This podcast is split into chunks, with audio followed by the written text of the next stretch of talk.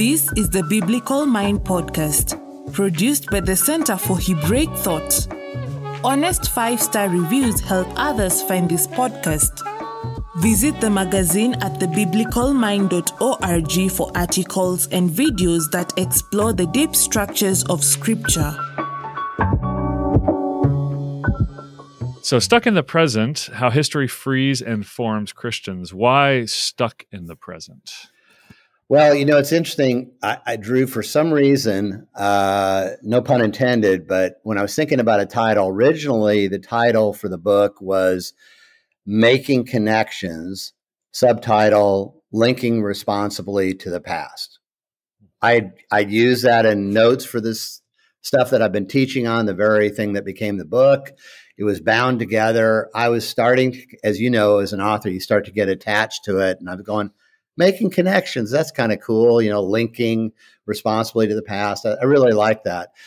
And then the editor wisely, but I was grousing for a couple hours after he told me this. He goes, you know, your title isn't quite punchy enough. You know, it's just not, it just doesn't really get to the meat, I think, of what you're trying to say and the urgency. So I like the book. The book's accepted. The the you know the content's fine, but you need a different title. So I went upstairs to our library and I was thinking about it, and immediately the word stuck got stuck literally in my mm. mind, but I couldn't get any further. Mm. Came down stairs, saw my wife, said, you know, editor wants a new title. Stuck is kind of the word I've got. So that's great. And she pretty quickly said, How about stuck in the present? I said, That's wow. genius. That that's yeah. it. That's it. So we're sharing royalties. I just want you to know 50 50, right? She's got a bigger word count because I only had one. She had three words. So maybe. I should prorate it. But reason why stuck in the present is because I would say, and a lot of people have described this phenomenon, but I would say it's pretty clear that our cultural moment in which we're living in the United States has never had such an unbelievably toxic combination of ignorance and arrogance at the same mm. time. Most people know very little about very few things, yet feel this unbelievable compulsion that they're somehow an expert on a whole, you know, series of issues. Um, and I'll just say, here's a classic example. I, I kind of picture, I have these uh, fantasies, if you will, these intellectual fantasies. and, here's one the voting rights stuff in, in, in Georgia that were really controversial. Um, those on the right predictably said there's nothing racist about it. It's just totally like other laws. It's no big deal. It's a nothing burger. Those on the left fairly predictably said it's racist, it's wrong, etc. I would like to get 50 people of both sides, put them in a room, let them go after each other, racist, no, not racist. And then about five minutes into it, blow the whistle and say, okay, all I'm really interested in is how many of you just raise your hand and they have to tell the truth. How many of you read the almost 100 page document that delineates the details of what this is all about? Mm. Or how many of you are getting stuff from social media, your favorite cable news station, which I would say, again, to be stuck in the present, the primary ways, for some, the exclusive ways, sadly, that they get, quote, news information is social media, you know, the outrage du jour in their own little echo chamber, wherever they were with their Facebook or whatever, and cable news, their cable station of choice. So we're in a pretty bad place. It's no wonder there's so much divisiveness, even in the church.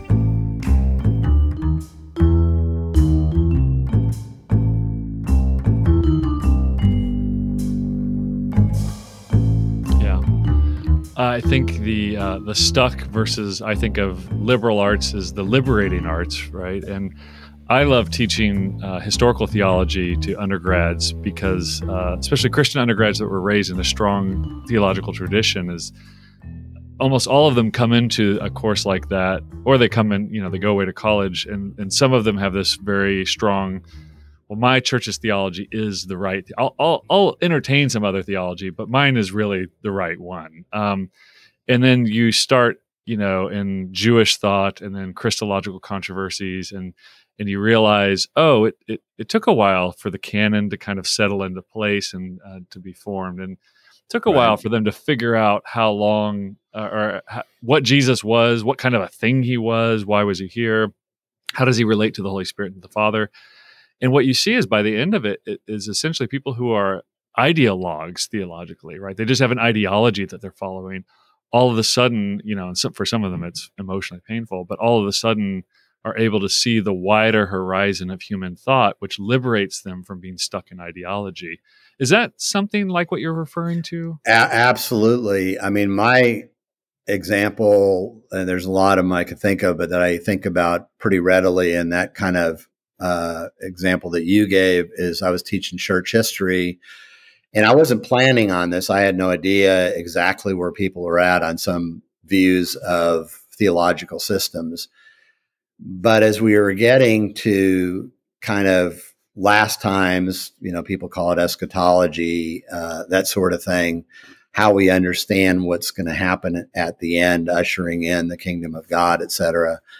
Um, I mentioned that one of the reasons that even though I went to Dallas Seminary, one of my degrees from Dallas Seminary, that I've I'm, I'm agnostic on these sort of things is that dispensationalism, I was just explaining just historically, it just starts to really emerge in 19th century Scotland. And historically, that just seems rather odd, you mm. know. Um, even can I stop you and, and point out the, yeah. the, fact that you went to Dallas Seminary is not is not inconsequential to what you're saying here. So Dallas Seminary is very well known, uh, right. especially in the I guess the 70s and 80s of buying into a very particular view of eschatology. Yeah, and they've modified that over the years, yeah. as you know, and and there's more compatibility with so-called covenant theology, and there's been good conversations with people like at Westminster and people like Darrell Bock and yeah, Lanier yeah. Burns and others at Dallas. But um, even Dr. Ryrie, Charles Ryrie, as some of your listeners will recognize from the Ryrie Study Bible, he wrote a lot on dispensationalism, dispensationalism today.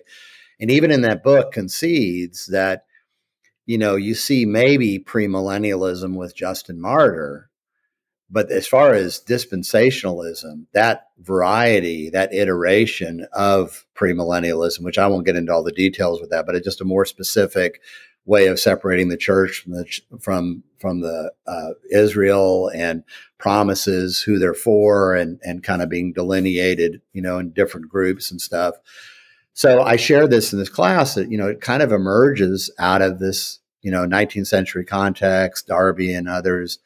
Um, and an older man uh, in his 80s is now deceased, had been studying his Scofield Reference Bible. Scofield, right. of course, a popularizer of dispensationalism yes. America, had grown up, dear guy. We were good friends. And he came up to me and he said, I've been believing this for 50 plus years and and yet he was feeling the weight of what I was saying.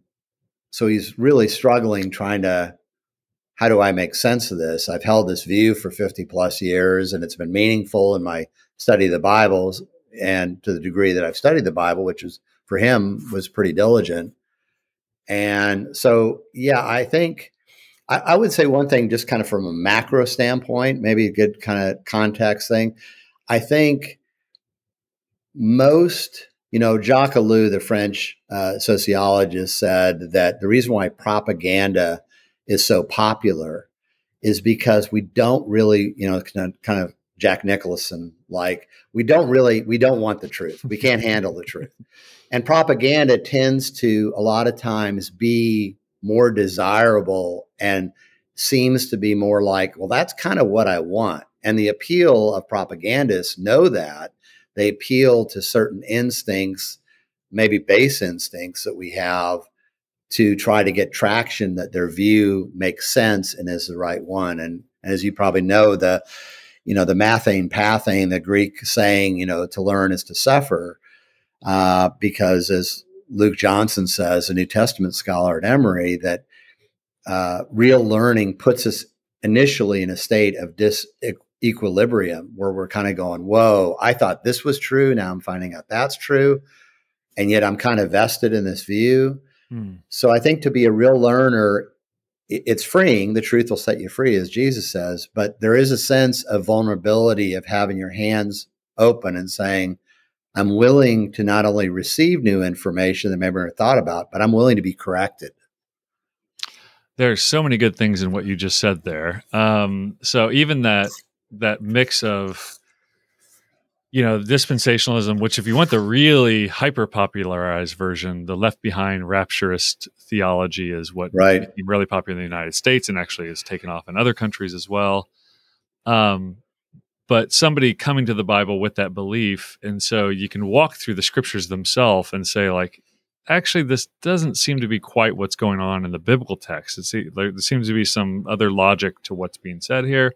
So you can do the bible study but the, the part that you noted that I thought was interesting is um, this has only been around since the 1800s, right? And from Scotland, when I, I personally have lived in Scotland a few years, so yeah, uh, uh, so that makes it a little suspect. And then uh, and then it and then it kind of takes fire to, in, in, in American uh, theology and, and a particular strand of American theology. Does that necessarily make something problematic. I mean, we're talking about a reading of scripture. I really appreciate the fact because I had this as a pastor as well when I shared some things that I thought was going on in scripture and had 80 year olds who knew the Bible better than I did said, you know, I really had never thought of it that way. Mm-hmm. And now I'm rethinking everything, uh, you know, going back to the Bible in my mind, thinking through. And I really just deeply appreciated that. Who would also lovingly correct me where I had misunderstood something in scripture sure. as well. Sure. Um, but does does that automatically make it problematic if it's new in America? And I'm specifically thinking of well, char- the charismatic movement is largely new in America, Azusa Street, and you know, sure. uh, 20th century and beyond. So, do we want what? What do you? What's your biggest argument uh, in either direction? I guess. I, I think it doesn't give it like a, a slam dunk, like it's problematic. I think it does put maybe more of the burden of proof. I mean, because all of us appreciate the development of doctrine. The doctrine unfolds progressively. Um, you know, the all the early councils dealing with the person nature of Christ, his work, uh, the Trinitarian clarification, the Cappadocians, and others who gave great clarity to what if you, I, I often think of Dru that the a, a, good theologian is a good juggler, meaning mm. that he or she is able to really look comprehensively at the scriptures, not privilege one part over the other. Kind of like what Paul says in Acts 20 when he's leading the elders at Miletus. He says, I didn't hold anything back from you. I, I gave you the whole counsel of God. So knowing comprehensively the word of God, knowing how much emphasis to place on certain truths. This is obviously already a tall order, right? Right, right. And then every ball represents a different significant truth. And it's kind of like when you're a young Christian, you find out you get one ball that says God's loving and God's forgiving, and that's cool. And you get a couple other balls and you find out more about God. And then finally, someone takes you, hopefully, by the hand and says, Well, actually, you know, this is kind of where you start, but there's actually a warehouse I want to take you to. And you go to this mm. warehouse and it seems like it's almost limitless that there's just stacked floor to ceiling balls there, maybe different sizes, but it, being able to juggle all that. And so I think on, you know, the burden of proof, I would say yes, would be there is progress of doctrine. Um, but I would want to put that in somewhat of a tension point with Irenaeus about that if you're an innovator of doctrine, that you're probably in trouble, right? Mm-hmm. So innovation in a radical sense is problematic. You know, I had a guy recently, by the way, say to me a view that he thought was really new and and uh, and it was painful because he had spent a lot of money, taken off work for several years, and spent all this money, literally hundreds of thousands of dollars, to in essence come to a semi-Arian view. And again, I won't. Mm. It's basically a less than orthodox view of Jesus. And I had to tell them that, well, actually, this isn't new. What you're describing, this is an older thing. And so, so I think there's some tension points for sure. There is progress in doctrine. You know, John Henry Newman on the Catholic side talked about this. Protestants talk about it. Uh, it's manifest in historical theology. But I think the lateness of actually dispensationalism. Again, I'm agnostic. I, I have friends who are very at, at Dallas Seminary. My wife speaks at Dallas Seminary every year, and so several professors there are dear friends. Hmm. Um, they're pretty convinced of a certain iteration of that. I, I'm just more like, you may be right, and if we get to heaven and find out you're right, I'm not disillusioned. Right. I just have some questions. I'm a pan eschatologist. It's all going to pan. So. That's right. That's a safe one. Yeah. It's from my former senior pastor. hello, hello. My name is Ari Lamm, and I'm the host of Good Faith Effort, the podcast where we show you how the values and ideas of the Bible can illuminate all the most important conversations in society. Conversations feel like they've become so predictable nowadays. You open up Twitter, turn on the news, or even just strike up a conversation with your friends, and you probably feel like you more or less know exactly what people are going to say before they even say it. So, good faith effort is all about having those conversations that you literally will not hear anywhere else. Want to hear the former head of publicity at Def Jam Records and a legend in the world of hip hop talk about how Abraham in the book of Genesis helps him see Run DMC in a new light? Want to hear a leading VC in Silicon Valley talk about how the prophet Isaiah informs her work? Want to hear a reporter for the New York Times talk about why she's converting to Judaism, or a best selling author and professor of the humanities talk about why she decided to convert to Catholicism? Want to hear an Oscar winning producer and leading podcaster reflect on how religion can save the American soul?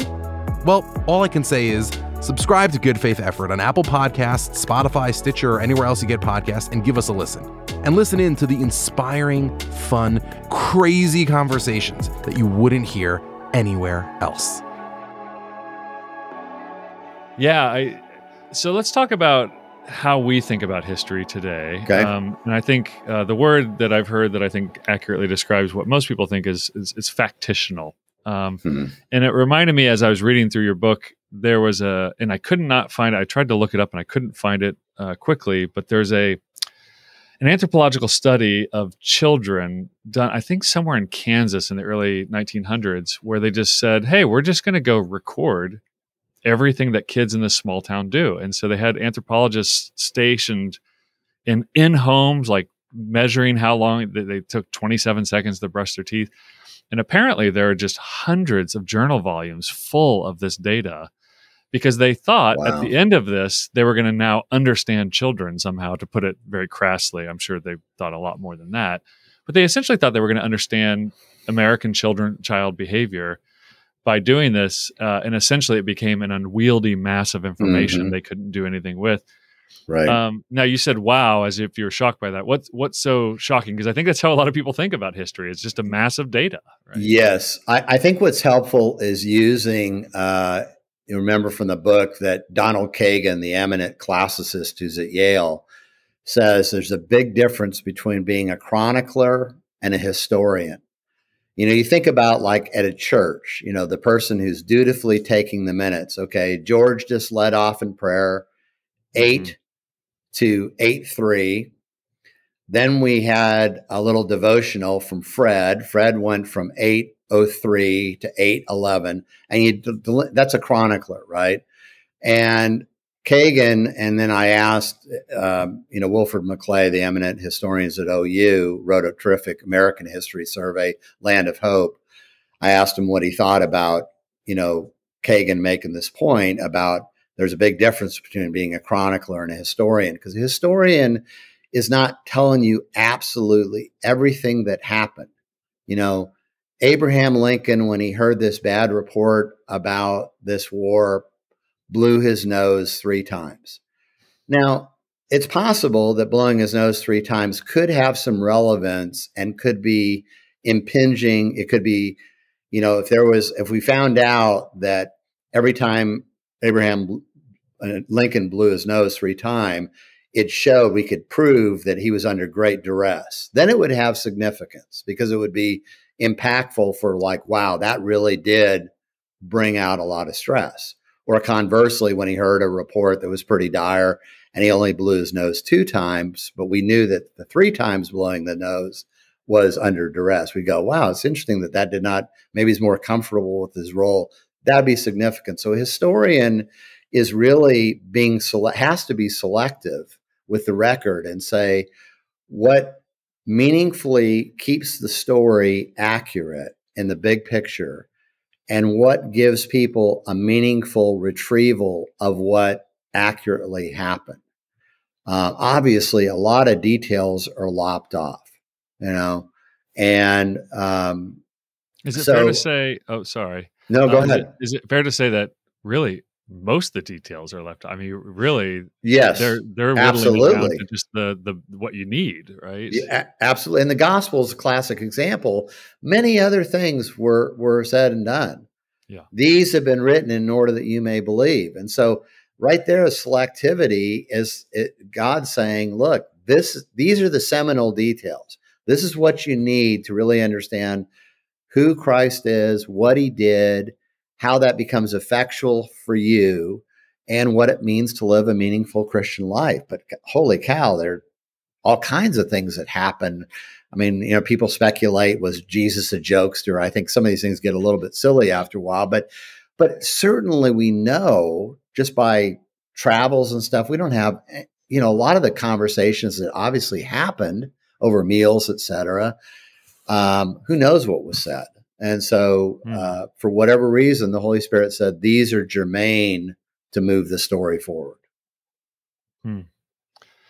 So, uh, where are where are we as far as history education in America today? Why do you think? I mean, you're obviously diagnosing a huge problem. Stuck in the present again is uh, this idea that uh, without roots in history, that we're always going to mis- misunderstand the present. Um, but where are we now, and what are some very palpable, easy reach ways out? Uh, what are, you know? What if you had a pastor, yeah, or somebody who's really leading a small classical school or something? What would you say? Here's what here's the kinds of things you need to be doing. Well, I would say one thing is, uh, you know, using from a pedagogical standpoint, from a standpoint of teaching philosophy and stuff, I would say that the problem is that we don't whatever we're trying to learn, whether it's auto mechanics, music, history, the Bible, etc., it's enormously prudent and helpful, practically helpful, if we get the big picture down first and we from a ground level build up. So I kind of often think about there's, and I've had these conversations. I, I, you know, if I was a betting man, I could make a lot of money, but I could go around to evangelical churches, people that have been sitting under great teaching for 20, 30, 40 years and say, tap them on the shoulder and, and everyone's got to agree to tell me the truth and tap them and say, okay, we, we sing Hosanna all the time in this church and we sing Hallelujah all the time in the church. What's the difference? Why does it matter? I know they're easy to sing to and dance to or whatever, but is there a demonstrable difference between one? And obviously there are, um, you know, between praise and basically salvation. And so, or I raise my Ebenezer to you. You know, we sing that in that song all the time. And I've had some people sheepishly come to me and say, what does that mean? You know? Um, so with history, I would say it would be wise to make sure that people really understand the big picture first, flow of ideas, big periods. Uh, the illustration I give in the book is first time I was learning how to use a computer from this graduate student, Stanford. I said, look, don't assume I know anything about a computer. I do know a little bit about a computer, but I want you to assume nothing. I know the the keypad mimics the typewriter, and I know the difference in hardware and software, but I really want you to just build me up from ground level. So I'd mm. say one thing is just kind of a teaching philosophy that pastors need to be more aware of. Okay, maybe I've been kind of going off talking about pre-exilic prophets when I'm teaching Jeremiah, and people are going, I know there's an well, there's two exiles, right? And their pastor's off making a point, and they're thinking, is he talking about Assyria before Assyria or before Babylon?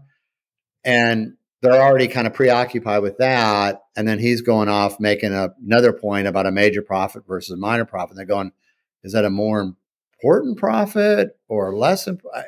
And so yeah. they're just like confused. You'd be lucky if in your congregation people even knew what an exile was, I think. Uh, yeah. Yeah. I know. And that's, and, and we're talking about, again, great places where they maybe heard the book of Ephesians taught in its total, Romans, all these things. So I'm a big believer in let's get the big picture and start connecting the dots because then when you start to build, you can build more responsibly.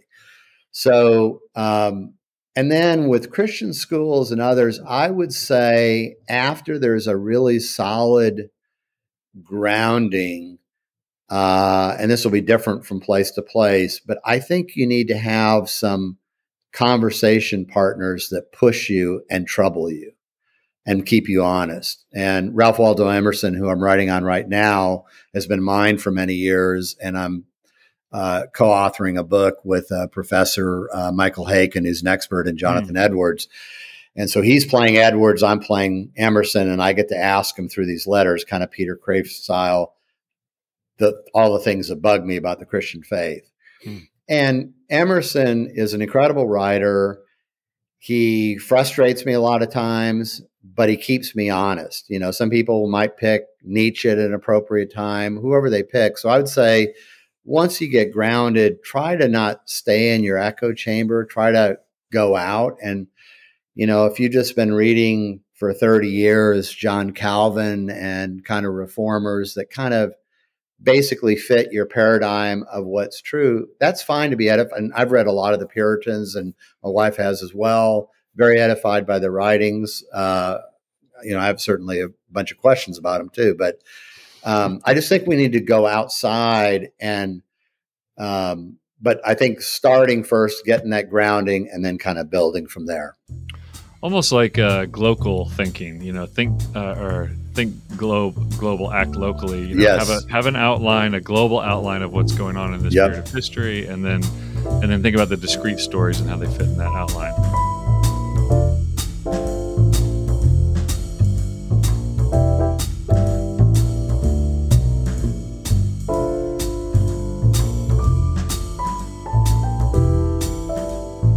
End of this book, you have some appendices, uh, yes. some case studies, um, which were all very interesting, uh, very good. And but then when I got to this one, I, I stopped in my tracks, uh, which I would not have thought I would have seen in a book on history and thinking historically, uh, raising some concerns over the inductive method of Bible study. So I, I know quite literally hundreds of people who benefited deeply from the inductive uh, Bible study method. Um, a, what is that method uh, as, as far as you're concerned? And, and B, what would be your concern? Okay. Um, so, again, back to my Dallas seminary days, Howard Hendricks, who some of your listeners will recognize, the beloved longtime uh, professor there at Dallas Seminary, taught biblical studies uh, and biblical Bible study methods and hermeneutics. So, um, taught us this method that had already been kind of popularized that you look at a text, you don't try to determine what it means, you try to say, What do I see? And Agassiz Fish, the professor at Harvard, uh, had this famous saying, Look at the fish. And he would get people just to, you know, try to bombard it with all the things that they observed, that they saw. You know, it's got these kind of scales, it's got this kind of, you know, beginning, this kind of fin, et cetera, et cetera. And when they felt like they had exhausted all that and they were exhausted, they uh, were told by Professor Agassiz, keep looking, because he would say, there's still things you have not seen, right? And until you see those things, you're not going to make meaningful connections to really interpret what they mean and apply them accordingly. So that kind of thinking is used with the Bible. Like, let's, you know, the famous example of Dallas Seminary that Hendricks would use is Acts 1 8. Let's look at you know what do you see there? The contrasts and all the different things going on the the pattern of movement out and all this kind of stuff. And then based on bombarding it with observations you can then make more accurate interpretations what does it mean and then apply it to your life and then even correlation correlate it with other verses. Um, it's not that it's a bad method. It's just that saying it's the best method or the only method, I think kind of raises concerns because it's naive to the fact that when I'm observing, I have, as you philosophers know, I mean, I've got, I can't extra, I can't get away from the fact that I've got pre understandings that I bring to it. I'm not a robot. I'm not a detached robot that's just sitting there. Okay, what's the data? What's the data? Here I am just to feed the data. Um, I've got assumptions. And so let's say I come to Acts 1 8, and I'm a pretty convinced person that there is a distinction between Israel and the church. And so I'm bringing that, whether I like it or not, whether I'm aware of it or not, I'm bringing that to the text, and that's affecting maybe how carefully I'm really observing. So I think it gives you the, it gives us um, uh, an unnecessarily confident view that just by doing the observations that we've kind of got the right interpretation and application. I mean, I know a lot of people, Dru, who feel like the Bible is pretty much all that they read, and they just need to do the hard work of just reading the Bible and and and making the connections and all. And the views that they come up to many times are kind of somewhat odd because there's no understanding that maybe they've landed on a view, even through their observation, interpretation, application, that's at odds with what the church has always believed. I mean, a popularizer of spiritual warfare came up with that I wrote uh, a uh, critique piece on um, of things that no interpreter of Romans had ever taken. Mm. Well, hmm. he wasn't aware of that because he did not think historical theology was of much merit. You look at all his books, there's nothing in there about flow of ideas and stuff. So I think the inductive method can give a false confidence in how well we're seeing and and how much we really know just based on observing the text. I think it's great to be a careful reader. That's the positive side of, of, of inductive method. I think the danger is overly confident that, yeah, this clearly leads to this position. And it's like, and if you're not aware of some of the historic debates, you might come to a conclusion that like no one's ever come to that conclusion. And there's all mm-hmm. kinds of recent debates I could give as example, the lordship salvation debate, and on it goes, that people came up with pretty innovative views, but they were just textualists of the scriptures without knowing historical theology. Yeah, I believe it's um, MacIntyre who calls this the encyclopedist assumption mm-hmm. that each, that it's that it's just a bunch of facts that are equal uh, and just need to be lined up in a certain way. Right. And it's not probably an accident. It's probably an artifact of our culture that this view emerges out of a very strong modernist bent that really wanted to kind of solve the world's ills by putting everything in a in a fact based, value based uh, system that you could argue for um, views of the world. So, um, and it is. I will interject. It's yeah. interesting. It's an interesting irony of sorts that in the 1850s, right when Darwin is publishing his Origin of Species, James Lanier is publishing a seminal work on the inductive method of Bible study. That we're back on our heels, I think, a little bit as Christians, feeling like we got to defend how Christianity is so rational, just as rational as evolution. So we play on kind of that same playground, and we don't realize we're buying into the same assumptions as Newbigin and as your mentor Esther Meek talks about the assumptions of modernity and enlightenment right. and saying, wait a second, we've just redefined what faith seeking understanding, which is the whole historic understanding throughout centuries of what it means to grapple with these things. So, if you were to advocate uh, a fresh, non stuck in the present Bible study method, right? Because every, everything you're saying about study right. of history applies to the history of the Bible as well. Sure. Scholars, we, we do the same work. So, where would you point people differently, or where would you uh, warn them? Well, I, I think, you know, I, will say this, and I don't say this to uh, demean anybody, but just I think it illustrates the point. Is I know I've had people that have said, like, precept Bible study um, is is great, but Kay Arthur is a committed you know, again, dispensationalist, thinks Israel ha- is very distinct from the church, et cetera. So, on one hand, her skills, this kind of goes back to what I was saying about inductive study, is they're helpful because they get people in the scriptures and pretty rigorous and stuff. But there's a theological system that's kind of already in play. And if you've read or seen any of her books, you know that she's unabashed about that.